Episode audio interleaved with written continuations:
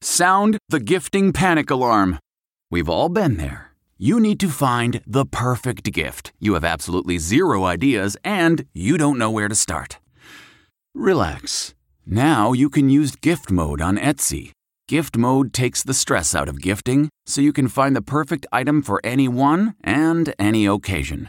Just answer a few short questions about who you're shopping for and what they like, and Gift Mode gives you curated gift ideas based on hundreds of personas.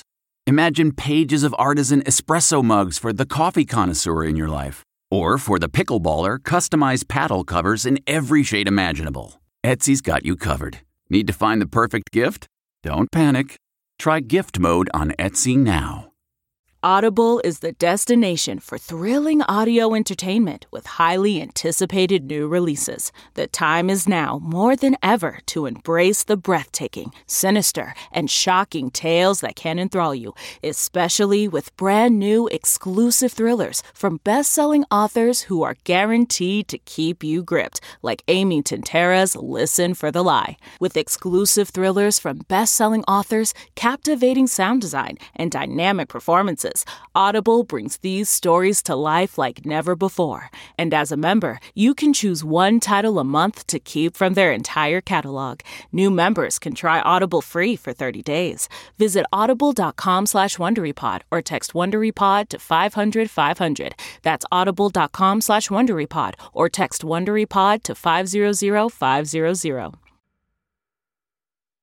Thanks to ADT, our presenting sponsor. I enjoy true crime podcasts as much as the next person, but I think we've all experienced losing sleep when an episode hits just a little too close to home. With ADT, get 24 7 peace of mind knowing that your home is protected by the most trusted name in home security. With nearly 150 years of experience, reliability, and safety innovations, ADT is a tried and true smart home security system that over 6 million Americans trust. Equipped with the latest technology and the intelligence of Google, ADT provides comprehensive protection that you can manage from virtually anywhere. Whether you opt for professional installation by ADT pros or easily set it up yourself, customize your smart security system to work for your home and your routine.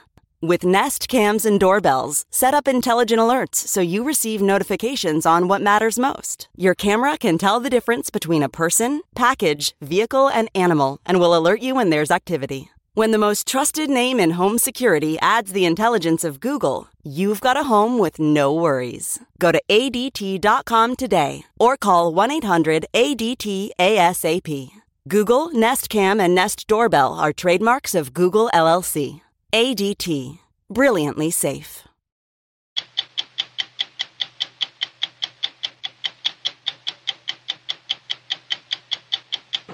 The $500 million National Museum of African American History and Culture is rising on the National Mall. The complexion will be rendered in shades of bronze, a building of color against history's white marble. This is not the museum of tragedy. It is not the museum of difficult moments. It is the museum that says, here is a balanced history of America that allows us to cry and smile.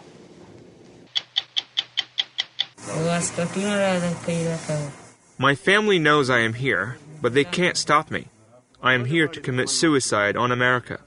How difficult is it to stop a child suicide bomber?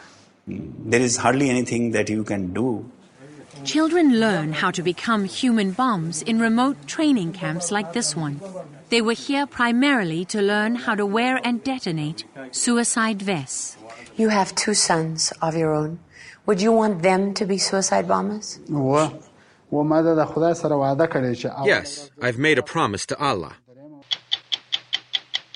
When a speeding Amtrak commuter train went off the rails just outside of Philadelphia this past week, there were multiple fatalities, hundreds of injuries, and immediate suspicions about the condition of the track and the lack of safety technology that could have prevented it. But when we talked to the head of Amtrak last fall, he said that's just one of the many problems on the Northeast Corridor.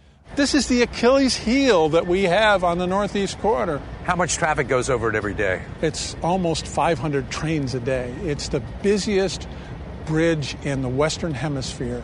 for train traffic, period. I'm Steve Kroft. I'm Leslie Stahl. I'm Morley Safer. I'm Lara Logan. I'm Bill Whitaker. I'm Scott Pelley. Those stories tonight on 60 Minutes. Welcome to Play It, a new podcast network featuring radio and TV personalities talking business, sports, tech, entertainment, and more. Play it at play.it. Four hundred years have passed since America's original sin, and still, riots are ignited in the friction between race and justice. As this debate continues, the Smithsonian is completing a monumental project, the $500 million National Museum of African American History and Culture. The idea was authorized by an act of Congress, which called it, quote, a tribute to the Negro's contribution to the achievements of America. The words are jarring because the act was written in 1929. Building the museum has been a long struggle, just like the story it hopes to tell. Beside the monument to Washington, a slaveholding president, the museum is breaking free of the ground on the mall's last five acres. Eight decades after Congress framed a museum on paper and then failed to fund it, the dream is being written this time in steel and stone. Ten floors, five above ground, five below. Its complexion rendered in shades of bronze, a building of color against history's white marble. You've been at this nine years now. It's a big job. well, as I tell people, at 8 o'clock in the morning, I have the best job in America. And at 2 o'clock in the morning, it's the dumbest thing I've ever done in my life. This is a Romare Bearden from the 1950s. Sleepless nights are all in a day's work for the museum's founding director, Lonnie Bunch, a scholar of the 19th century. Clearly, this ought to be one of those moments where people are going to sort of reflect, pause. What does it mean once we open? What does it mean in terms of development opportunities? In 2003, President Bush signed the law creating the museum. Congress put up 250 million, and Bunch has raised most of another 250. I knew that this is where this museum would have to be, that this is America's front lawn, and this is the place where people come to learn what it means to be an American, and this museum needs to be there.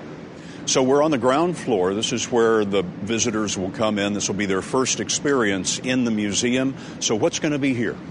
They will walk in either from the mall or from Constitution Avenue, and they will run into amazing pieces of African American art. When all of this is finally complete, what will America have? America will have a place that allows them to remember, to remember how much we as a country have been improved, changed, challenged, and made better by the African American experience. They'll have a place that they can call home, but they'll also have a place that will make them change. But even this place is only space until you fill it. Oh my goodness. Now, did somebody already look at some of these things? No. No? Seven years ago, the Smithsonian began rummaging the attics and basements of America. This may have marked a milestone in his life, and what we don't know is what but that at least was. it gives me something that I can investigate. 3,000 people brought their family history to 16 Smithsonian events across the country. And this is an early free black family based out of Baltimore. Yes. It sounds like Antiques Roadshow. It is, like, Antiques Roadshow. Mm-hmm. Mary Elliott and Nancy Bercaw are curators. We have experts from across the museum field, experts in conservation, experts who understand about paper, about metals, about you name it, fabrics, textiles. And they come in and they review objects for the public. The coating on this is in pretty good condition. Some of that looks like it's dried out a little bit. And don't, So don't put it near the air conditioning unit because that'll dry it out too much. How do you convince someone to give up a priceless family heirloom? Do you know what our museum pitches itself? All we have to do is tell the absolute honest truth. People have been waiting for us. People in America have been waiting for this moment. And so, literally, they just hand us things. And we're very excited, like you are. Thousands of relics were examined, but only 25 will be in the collection. This is one of them. This was actually a connection we made with the family. Mr. Jesse Burke was an enslaved man, and he was charged with playing this violin and entertaining the slaveholder and his guests. This is the Smithsonian's warehouse in Maryland where the story is being written, and these are a few of the lines. Received by Grigsby E. Thomas the sum of $350 in full payment for a Negro boy by the name of Jim, about 10 years old. This 31st day of December, 1835. Jim would have been familiar with these shackles dating before 1860, bondage that might have been broken if the keeper of this Bible had succeeded in his bloody rebellion. Nat Turner had said that God commanded him to break the chains. His Bible was taken away before his execution. Paul Gardullo is a leader of the curating team.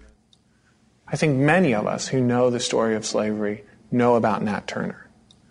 Know about Nat Turner from the perspective of perhaps a freedom fighter, perhaps a murderer. Well, we know this is a religious person. We know this is a person who can read.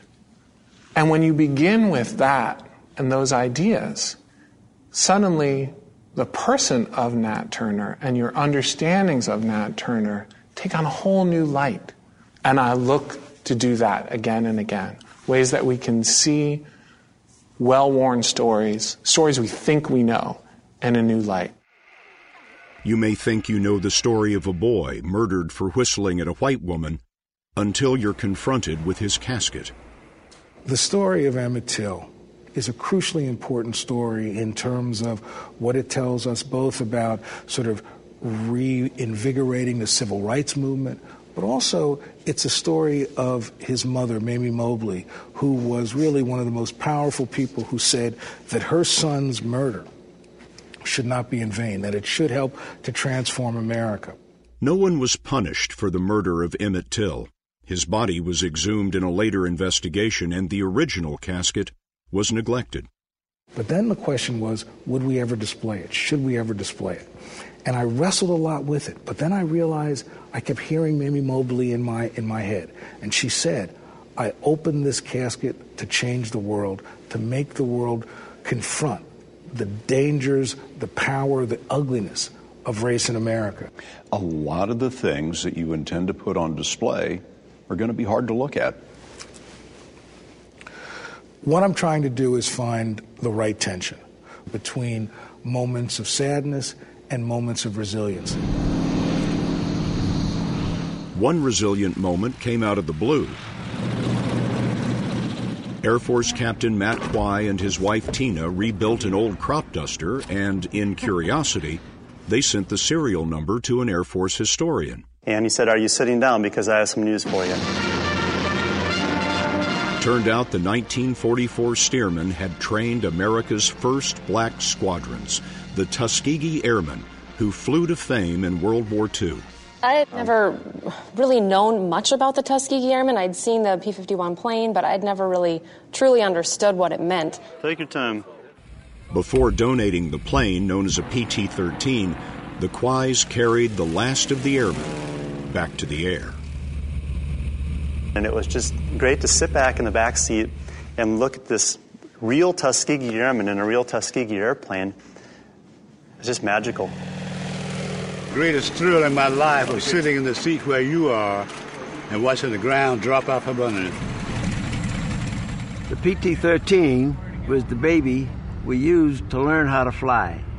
The Smithsonian collected the thoughts of Lieutenant Colonel Leo Gray in 2010. They said we couldn't fly, but we had the best record of any fighter group in the 15th Air Force and probably in the Air Force itself.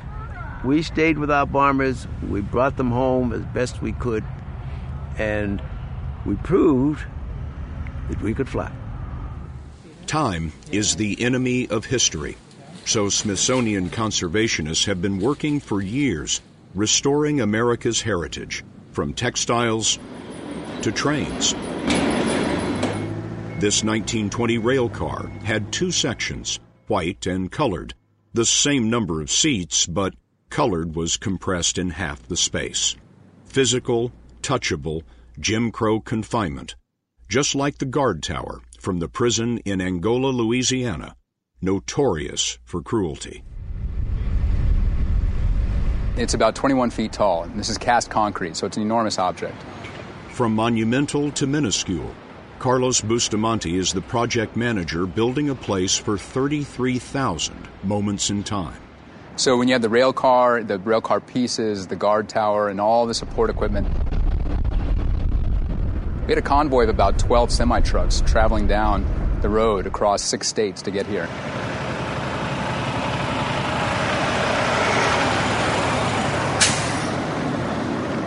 It took them about three days. How do you get those things into this building?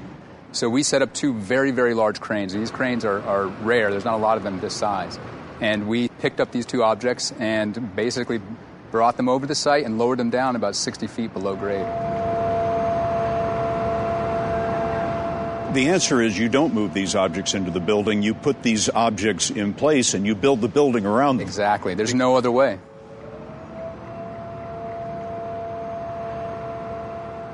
Oftentimes, what I'm drawn to are some of the smaller things shards of glass that were picked up after the bombing of the 16th Street Baptist Church in Birmingham, Alabama.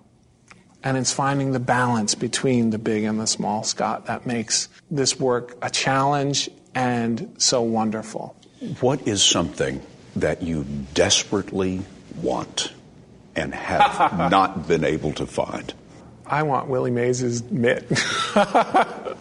Which would be quite a catch to display along with Louis Armstrong's horn and Chuck Berry's horn behind the chrome of his 73 Cadillac. There's the welcome of Minton's Playhouse, which resonated to Miles, Monk, and Dizzy. Ali's headgear, pristine condition. And this fireman's headgear, a revolutionary invention in 1914 by mechanical genius Garrett Morgan. Do you think the country's ready for this now? I don't think America's ever ready to have the conversation around race based on what we see around the landscape, whether it's Ferguson or other places, that people are really ready to shine the light on all the dark corners of the American experience. But I hope this museum will help in a small way to do that. This is not the American Museum of Slavery.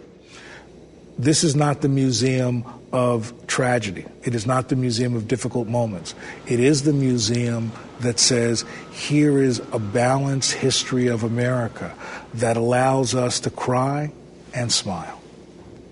Welcome to Play It, a new podcast network featuring radio and TV personalities talking business, sports, tech, entertainment, and more. Play it at play.it.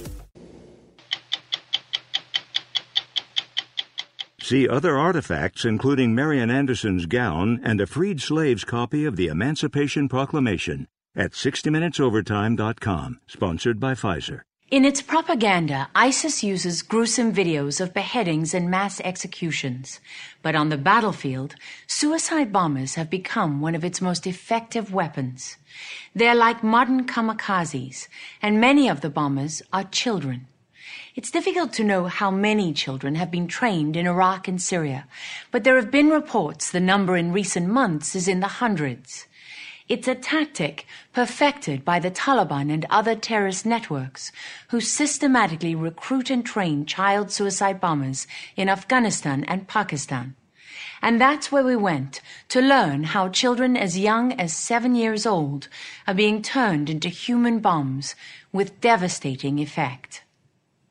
How difficult is it to stop a child suicide bomber? As long as the child is in their custody and he's been indoctrinated, there is hardly anything that you can do. You would never expect a child to come to you and blow himself up. Asim Bajwa, a major general in the Pakistani army, told us that in just one province, close to 400 Pakistani soldiers have been killed by teenage suicide bombers. So this is organized. This is not random or haphazard. They become organized and they have a proper training regime. They motivate people and recruit them. We wanted to find out how the children are recruited. and we were introduced to this man by an Afghan journalist who works for CBS News. He said he's a Taliban commander with ties to Al Qaeda and recruited children in Afghanistan. Is there an advantage to using child suicide bombers over adults? I mean, why, why do you do that? Children accept what you say after you talk to them just a couple of times. They can be used in rickshaw, bicycle, or motorcycle attacks. It's made him a wanted man, but he agreed to meet us in Kabul because he could tell an American audience why he's at war with the U.S. We insisted on meeting at a secure location, and he insisted on concealing his identity. We have suicide bombers from all districts of Helmand province. They're as young as 12, 13, up to 50 years old. I want to know when you look at these young boys, what makes you decide this one, I'm going to choose this one to kill himself? It takes four, six, seven months of training. Everyone knows who is fit for what kind of work. You can easily understand their abilities for different tasks, like to be a fighter, a watchman, or a suicide bomber. That's what the Taliban claimed this teenager was doing in a propaganda video they distributed. It showed a car loaded with explosives. Then the video showed what appeared to be the same car driving off to a mountain road. As an American convoy started to pass, the car bomb was detonated. The Taliban commander told us that child bombers are martyrs, motivated by religious honor. But General Bajwa says many children are forced to join. There are children uh, who have, who have been abducted. There's also threat, violence, intimidation. Yeah. When Taliban's gained control of some of the areas, they asked families to give away one child along with some cattle and some money contributing to their cause. And the parents had no option, but they did it out of fear. Children learn how to become human bombs in remote training camps like this one, in an unforgiving part of northern Afghanistan. It's rare for journalists to be allowed inside, but our local cameraman managed to get permission. He captured these images of children being trained to handle conventional weapons, but he was told they were here primarily to learn how to wear and detonate suicide vests. This is the place where the special leader of the Americans is staying. One person has to reach this place with your suicide vest. I have only been here a week. I want to kill and eliminate the infidels. Once these children are taken to the camps, they're not allowed to leave to see their parents again. My family knows I am here, but they can't stop me. I am here to commit suicide on America. What do you tell these boys will be their reward for doing this? We teach the Holy Quran to them. We teach them that we have been promised by Allah that we will be sent to paradise. The Taliban commander said his whole family is ready to go to paradise. I want to sacrifice myself, my wife, everyone. Well, you haven't. I mean, you've been with the Taliban for 11, 12 years, longer. You haven't blown yourself up yet. I am ready, but I have other responsibilities. You have two sons of your own. Would you want them to be suicide bombers? Yes, I've made a promise to Allah. I have devoted them to commit suicide attacks for the will of our God. I have raised them, and they will do it if Allah is willing. So you would give your own son? Yes, of course. One of my sons already knows about it. When you ask him what are you going to do, he says he's going to fight the infidels. He's five years old. He asks me when he will go for jihad. He's mentally ready for it. I just don't understand that. I, I don't know how to understand that. Well, you know nothing about the Holy Quran. You are not a believer. Afghan police told us that many young believers were locked up in this Kabul prison, where they're segregated from other criminals. Authorities said all these teenagers had been trained to blow themselves up. And all the 37 suicide bombers that you have in this jail, they're in there?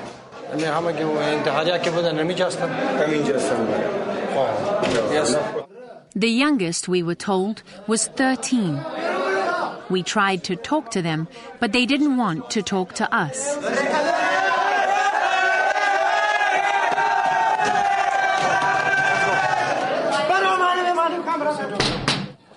Since our visit, there have been more arrests, more than 90 children and teenagers, according to Afghan intelligence. Pakistan has decided to take a different approach. Many child bombers were recruited here in the Swat Valley. Honeymooners used to come here because of its natural beauty and its long tradition of music and song. Then, in 2006, the Taliban moved in. They banned music and art, blew up schools, and beat or killed people who opposed them. Three years later, the Pakistani army drove them out and claims to have found hundreds of child soldiers in the Taliban camps. Rather than lock them up, the Pakistani military decided to try to rehabilitate many of them. Some of them had conducted some very violent acts, but I saw hope that they weren't hard fast militants. We could change them. This psychologist was hired by the army in 2009 to run a school for these children. Taking on the Taliban is a dangerous job, so she asked us to alter her voice and not to use her name. The school is called Sabaoon, which means first light at dawn. Security here is tight, like a top secret military installation. The children are held here until the doctors decide they're no longer at risk of returning to the Taliban. So, what kind of condition are these boys in when they come here? Actually, the, the reality testing is compromised. What do you mean by reality testing? They don't know what was real or what was not when they were in the camps. Isolated from the normal way of life, shown videos that were not real. You're not seeing any other videos but beheadings. What kind of damage does that do to your empathy? To help reverse that damage, the children are treated by psychologists and social workers and receive religious training about a moderate Islam, not the radical Islam preached by the Taliban. Can you tell me a little bit of what kind of abuse they suffered?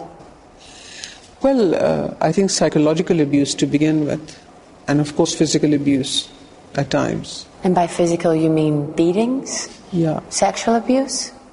I don't want to talk about that. Because it's humiliating for the boys? If they hear me talking about it, they will be embarrassed or ashamed. What was the most harrowing story that you were told? I guess a young child who's uh, who's here still, whose father took all his sons to become suicide bombers, and I cannot, and the mother allowed it to happen. And how old was he? Seven. Do you think he would have done it? He would have blown himself Yes. up? Why do you say that? Authority of the father. In this case, the militant and the father were the one and the same person. It's easy to accept that authority. Family members who are not connected to the Taliban are allowed to visit their children under controlled conditions at the school. If the children can convince their psychologists that they've renounced terrorism, they're released. Does it take a lot to forgive these children and welcome them back into the society? I would say it takes greater courage to forgive people than to punish them. The school says it's treated more than 220 children. 164 of them have been allowed to return home, where they continue to be monitored by school officials and authorities. They arranged for us to meet some of the boys. The one on the right told us he was trained to be a suicide bomber. He said he's still very afraid of being tracked down and killed by the Taliban. How much risk are you taking in talking to us? मेरा जो चेहरा है वो I don't want people to be able to recognize me from my face. After three months of training, he says one night he was assigned to blow up a mosque the next morning. It was a very difficult night. I was very scared. And how old were you? 13. 13? Yes. As he was walking to the mosque, he told us he realized that blowing it up would be wrong. I turned to look back and saw that the guy who dropped me off had left. So I decided to go inside and surrender to the police. A school official who monitored the interview said he did not surrender but was captured. The boy was fortunate that the person who dropped him off, his handler, had decided to leave the scene. According to Major General Bajwa, child bombers often have a handler to make sure they don't back out. In some cases, he would hold the remote control and he would explode. So if the child doesn't blow himself up, the handler will blow the child up. Yeah, uh, you know, this has been a technique that has been used in, in cases, yeah. Suicide bombers are promised an afterlife in paradise, but this is where Kabul residents say many of them are buried in a modest cemetery on the outskirts of the capital. The graves are unmarked, we were told, so the Taliban cannot celebrate the bombers as martyrs and use their dusty graves as fertile ground to rally even more children to the cause. Welcome to Play It, a new podcast network featuring radio and TV personalities talking business, sports, tech, entertainment, and more. Play it at play.it.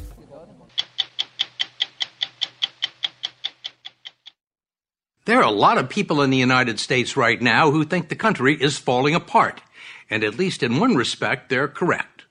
Our roads and bridges are crumbling, our airports are out of date, and there are many miles of railroad track lacking safety technology that might have prevented last week's derailment of an Amtrak commuter train outside of Philadelphia.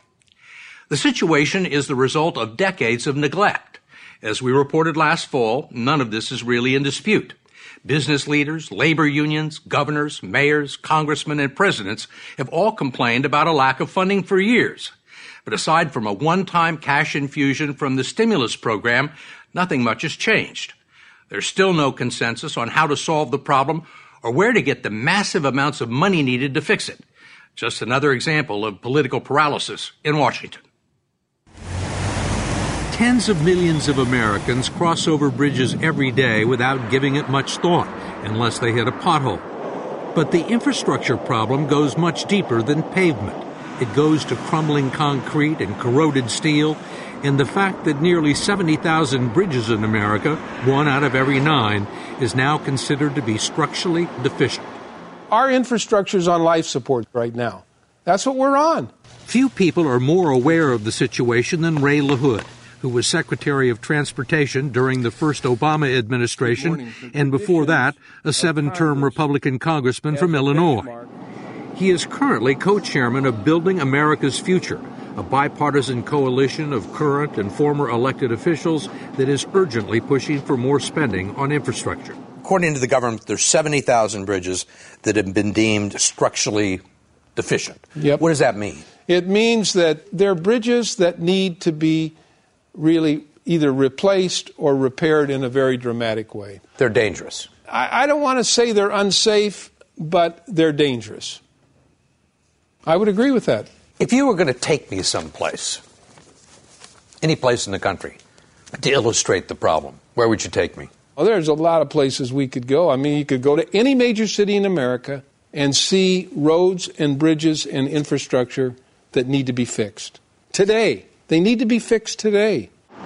We decided to start in Pittsburgh, which may have the most serious problem in the country.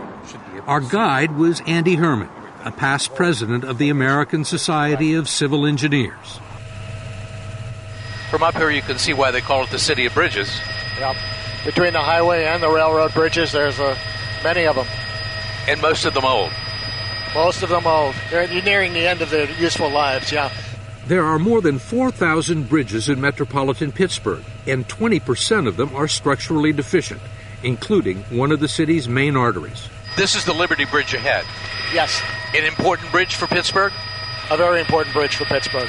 A connection from the south to the city itself and then to the north. It was built in 1928 when cars and trucks were much lighter. It was designed to last 50 years. That was 86 years ago. Every day in Pittsburgh, 5 million people travel across bridges that either need to be replaced or undergo major repairs. One of these arch bridges actually has a structure built under it to catch falling deck. See that structure underneath it? They actually built that to catch any of the falling concrete so it wouldn't hit traffic underneath it. That's amazing. It all comes down to funding. Right now, they can't keep up with it. 300 bridges become structurally deficient each year in the state of Pennsylvania. That's 1% added to the already 23% they already have. They just can't fix them fast enough. Pennsylvania is one of the worst states in the country when it comes to the condition of its infrastructure, and Philadelphia isn't any better off than Pittsburgh. Nine million people a day travel over 900 bridges classified as structurally deficient, some of them on a heavily traveled section of I 95. Ed Rendell is a former Democratic governor of Pennsylvania. How critical is this stretch of I 95 to the country? It's the nation's number one highway. 22 miles of it goes through the city of Philadelphia. There are 15 structurally deficient bridges in that 22 mile stretch, and to fix them would cost $7 billion to fix all the roads and the structurally deficient bridges in that 22 mile stretch. Rendell says no one knows where the money is going to come from, and this stretch of I 95 has already had one brush with disaster. In 2008, two contractors from the Pennsylvania Department of Transportation stopped to get a sausage sandwich and parked their cars under this bridge. Unfortunately, they wanted that sausage sandwich because they saw one of these piers with an eight foot gash in it about five inches wide. And all, they knew automatically that this bridge was in deep trouble. The section of I 95 was immediately shut down and blocked off while construction crews buttressed the column with steel girders. It was closed for three days, creating havoc in Philadelphia, but the city was lucky. I mean, it was unbelievable. It's so fortuitous. And if they hadn't wanted a sausage sandwich? There's a strong likelihood that bridge would have collapsed. These all are tragedies waiting to happen. The I 95 bridges were built in the early 1960s and are now more than 50 years old, the same vintage as the I 35 bridge that collapsed in Minnesota back in 2007, killing 13 people and injuring 145. The antiquated Skagit River Bridge in Washington state that collapsed last May after a truck hit one of the trusses was even older. And it's not just bridges.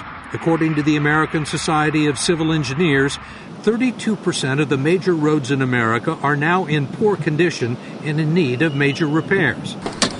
Yet the major source of revenue, the Federal Highway Trust Fund, which gets its money from the federal gas tax of 18 cents a gallon, is almost insolvent.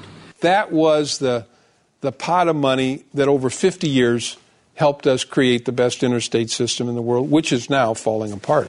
Why? How did it get this way? It's falling apart because we haven't made the investments. We haven't got the money. The last time we raised the gas tax, which is how we built the interstate system, was 1993. What has the resistance been? Politicians in Washington don't have the political courage to say this is what we have to do. That's what it takes. They don't want to spend the money, they don't want to raise the taxes. That's right. They don't want to spend the money, they don't want to raise the taxes they, they don't really have a, a, vision of America the way that other Congresses have had a vision of America. LaHood says public spending on infrastructure has fallen to its lowest level since 1947. In the U.S., which used to have the finest infrastructure in the world, is now ranked 16th according to the World Economic Forum, behind Iceland, Spain, Portugal, and the United Arab Emirates. It's a fact that's not been lost on the most powerful economic and political lobbies in the country, who believe the inaction threatens the country's economic future. Big corporations like Caterpillar and GE say it's hurting their ability to compete abroad. And at a Senate hearing earlier this year, Tom Donahue, president of the generally conservative U.S. Chamber of Commerce, voiced strong business support for raising the gas tax for the first time in 20 years. First, let's start by having some courage and, sh- and showing some leadership. For once, let's do what's right, not what's politically expedient. Second, let's educate the public and your fellow lawmakers. He was joined by Richard Trumka, president of the AFL CIO, who said that every billion dollars spent on transportation infrastructure would create 35,000 well paying jobs. If business and labor can come before you united on this issue, and we are united on this issue, despite our sharp disagreements on a variety of other matters, I think that should tell everybody uh, something and tell them very loudly. But it was not heard during the midterm elections, where there was virtually no public debate on infrastructure, and that has barely changed in the weeks that have followed. We wanted to talk to Pennsylvania Congressman Bill Schuster, the chairman of the House Transportation Committee, and made numerous requests over the last five months for an on camera interview. All of them were declined. We did the same with Michigan Congressman Dave Camp, chairman of the House Ways and Means Committee, which has to come up with the money to fund transportation projects. We met with the same result. But we did talk with one of the committee members, Earl Blumenauer, a nine term Oregon Democrat. He says the last time Congress passed a major six year transportation bill was in 1997. Since then, there have been 21 short term extensions. I've actually been trying now for 44 months to at least get a hearing on transportation finance on the Highway Trust Fund that is slowly going bankrupt. And we've not had a single one. Why can't you get a hearing? It has, to this point, not raised uh, to the level of um, priority for the Republican leadership. Although, in fairness, when the Democrats were in charge, we had a few hearings, but the, not, not much action. So you see this as a bipartisan failure? Absolutely. The Bush administration, they had two blue ribbon commissions about infrastructure finance that recommended a lot more money and additionally the gas tax being increased. Uh, we couldn't get them to accept uh, being able to move forward. Uh, since President Obama's been in office, there has been, to be charitable, a lack of enthusiasm for raising the gas tax. And the problems with transportation infrastructure go well beyond roads and bridges and the gas tax. There's aviation. A shortage of airport runways and gates, along with outmoded air traffic control systems, have made U.S. air travel the most congested in the world. There are more than 14,000 miles of high speed rail operating around the world, but none in the United States. In Chicago, it can take a freight train nearly as long to go across the city as it would for the same train to go from Chicago to Los Angeles. But perhaps the most glaring example of neglect and inaction may be this sad little railroad bridge over the Hackensack River in New Jersey. It was built 104 years ago and is, according to Amtrak President and CEO Joe Boardman, critical to the U.S. economy. This is the Achilles heel that we have on the Northeast Corridor. How much traffic goes over it every day? It's almost 500 trains a day. It's the busiest bridge in the Western Hemisphere for train traffic, period. And what kind of shape is it in? It's safe, Steve, but it's not reliable and it's getting less reliable. It's old. Its systems are breaking down. There's an inability to make it work on a, on a a regular, reliable basis. Boardman says the Portal Bridge is based on a design from the 1840s and was already obsolete shortly after it was completed in 1910. It's a swing bridge that needs to be opened several times a week so barges can pass up and down the river. It takes about a half an hour. The problem is it fails to lock back into place on a regular basis. And what kind of problems does that cause? It causes trains to stack up on both sides. And actually, when a train stacks up here, it can stack up all the way down to Washington and all the way back up to Boston. This is a single port of failure. That's one of the biggest worries we have on this corridor is these single points of failure. Amtrak's president says the bridge has to be replaced. The design work has already been completed, and the project, which would cost just under a billion dollars, is shovel ready. If Congress wants to do something now, build this bridge. It's ready to be done. It's been ready for two years. Build it. It's tangible evidence that they can really get something done. It's less a case of wanting to get something done than coming up with the hundreds of billions of dollars needed to do it. There's no shortage of ideas from Democrats or Republicans who suggested everything from raising the gas tax to funding infrastructure through corporate tax reform. But there is no consensus and not much political support for any of the alternatives, as Andy Herrmann told us last summer when we were flying over Pittsburgh. You're sitting there at these committee meetings. They seem to agree with you. Yes, we have to make investments in infrastructure yes, we have to do these things. But then they come around and say, well, where are we going to get the money? And you sort of sit to yourself and say to yourself, well, we elected you to figure that out. Since we first aired this story last fall, a number of things have changed in Pittsburgh. Two of the bridges we featured, the Liberty Bridge and the bridge with the structure underneath it to catch falling debris, have been promised funding to repair or replace them by 2017 in small part because of an increase in the state gas tax. In Washington, there is still no political consensus on how to solve the infrastructure crisis, and the Federal Highway Trust Fund is once again set to expire at the end of this month. I'm Steve Kroft. We'll be back next week with another edition of 60 Minutes. Tomorrow, be sure to watch CBS This Morning. Are you a fan of 60 Minutes? You can represent the most watched series on television with shirts, sweatshirts, mugs, and more at ParamountShop.com. You can take 20% off with code MINUTES20. That's 20% off at checkout on all 60 Minutes products with code MINUTES20 at ParamountShop.com. Hi, this is Jill Schlesinger, CBS News business analyst, certified financial planner, and host of the Money Watch podcast. This is the show where your money is not scary. It is a show that's all about you. It's your questions that make it possible for me to provide unconventional and entertaining insights on your money, and maybe more importantly, on your life. Follow Money Watch wherever you get your podcasts. You can listen ad free on the Amazon Music or Wondery app.